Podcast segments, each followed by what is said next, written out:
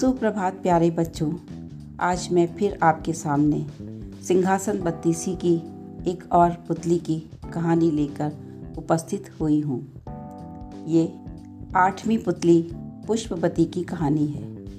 आठवें दिन राजा भोज पुनः राज दरबार में सिंहासन पर बैठने के लिए पहुँचे।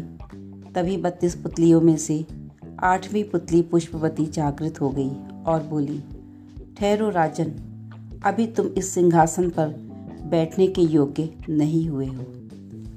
आठवीं पुतली पुष्पवती ने राजा विक्रमादित्य के विषय में जो कथा सुनाई, वह इस प्रकार है। राजा विक्रमादित्य अद्भुत कला पारखी थे। उन्हें श्रेष्ठ कलाकृतियों से अपने महल को सजाने का शौक था।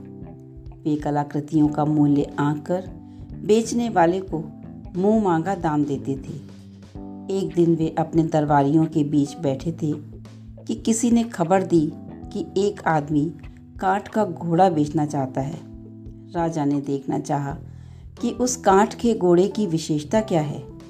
नौकर के साथ वह आदमी दरबार में आया। अपने साथ वह ऐसा काठ का घोड़ा लाया जिसकी कारीगरी देखते बनती थी। एकदम जीवित मालूम पड़ता था। बहुत गौर से देखने पर ही पता चलता था कि लकड़ी का है। विक्रम ने उस आदमी से घोड़े की विशेषताओं के बारे में पूछा।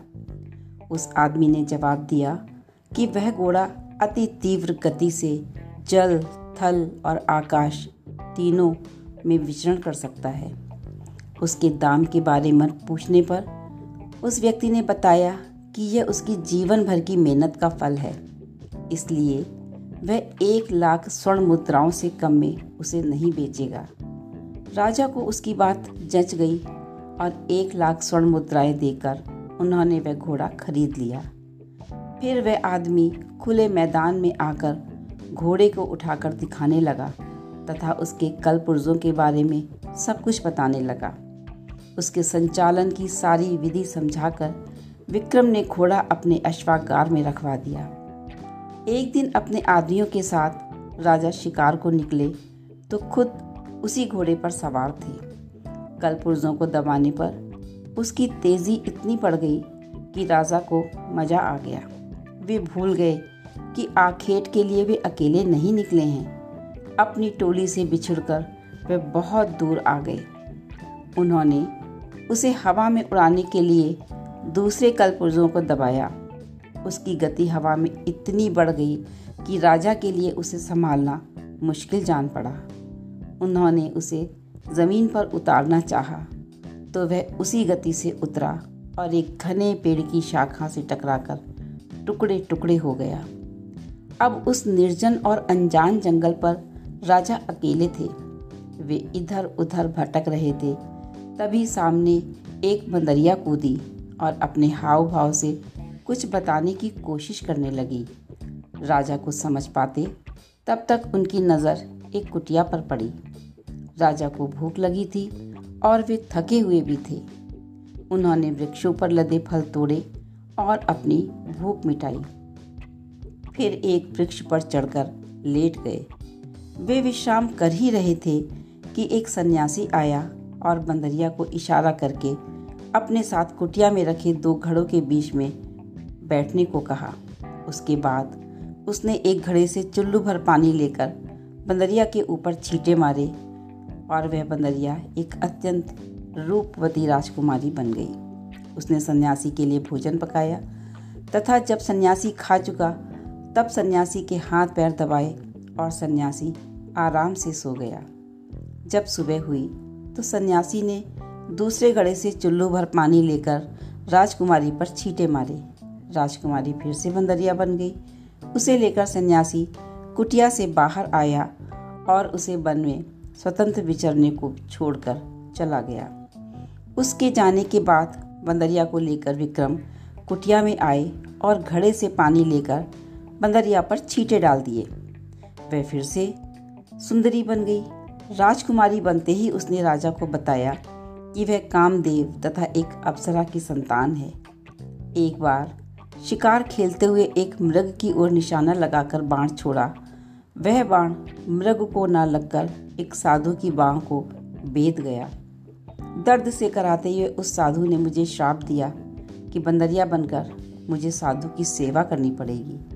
जब मैं रोई, गिड़गिड़ाई कि यह सब अनजाने में हुआ तो उसने पसीस कर श्राप से मुक्ति का रास्ता बताया। उसने कहा कि राजा विक्रमादित्य आकर तुम्हें श्राप से मुक्ति दिलाएँगे तथा तुम्हारा पत्नी के रूप में वर्ण करेंगे।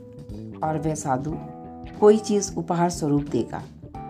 मैं आपको देखते ही पहचान गई थी। अब साधु के लौटने पर मैं उपहार मांगूँगी और आप मेरा पत्नी के रूप में वर्ण करेंगे। विक्रम ने फिर पानी के छींटे डालकर उसे बंदरिया बना दिया। साधु आया और उसने फिर से उसे राजकुमारी में बदल डाला। राजकुमारी ने उससे कोई उपहार देने को कहा। उसने हवा में हाथ लहराया तो उसके हाथ में खिला हुआ कमल आ गया। उसने कहा, यह कमल हर दिन तुम्हें एक रत्न देगा।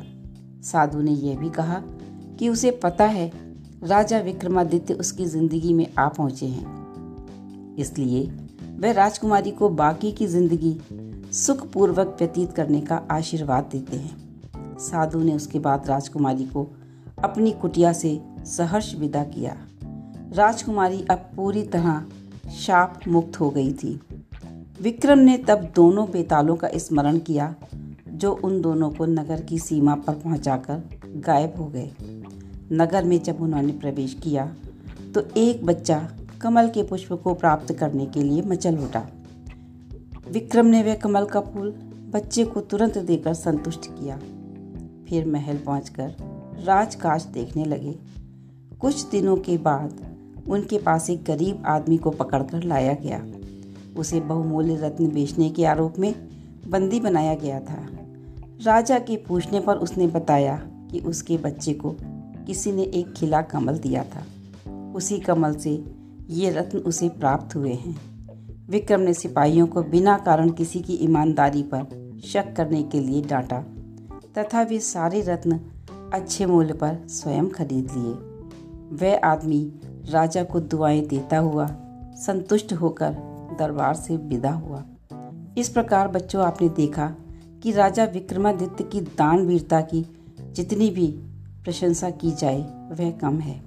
अगली श्रृंखला में हम आपको एक और पुतली की कथा सुनाने के लिए फिर उपस्थित होंगे। धन्यवाद।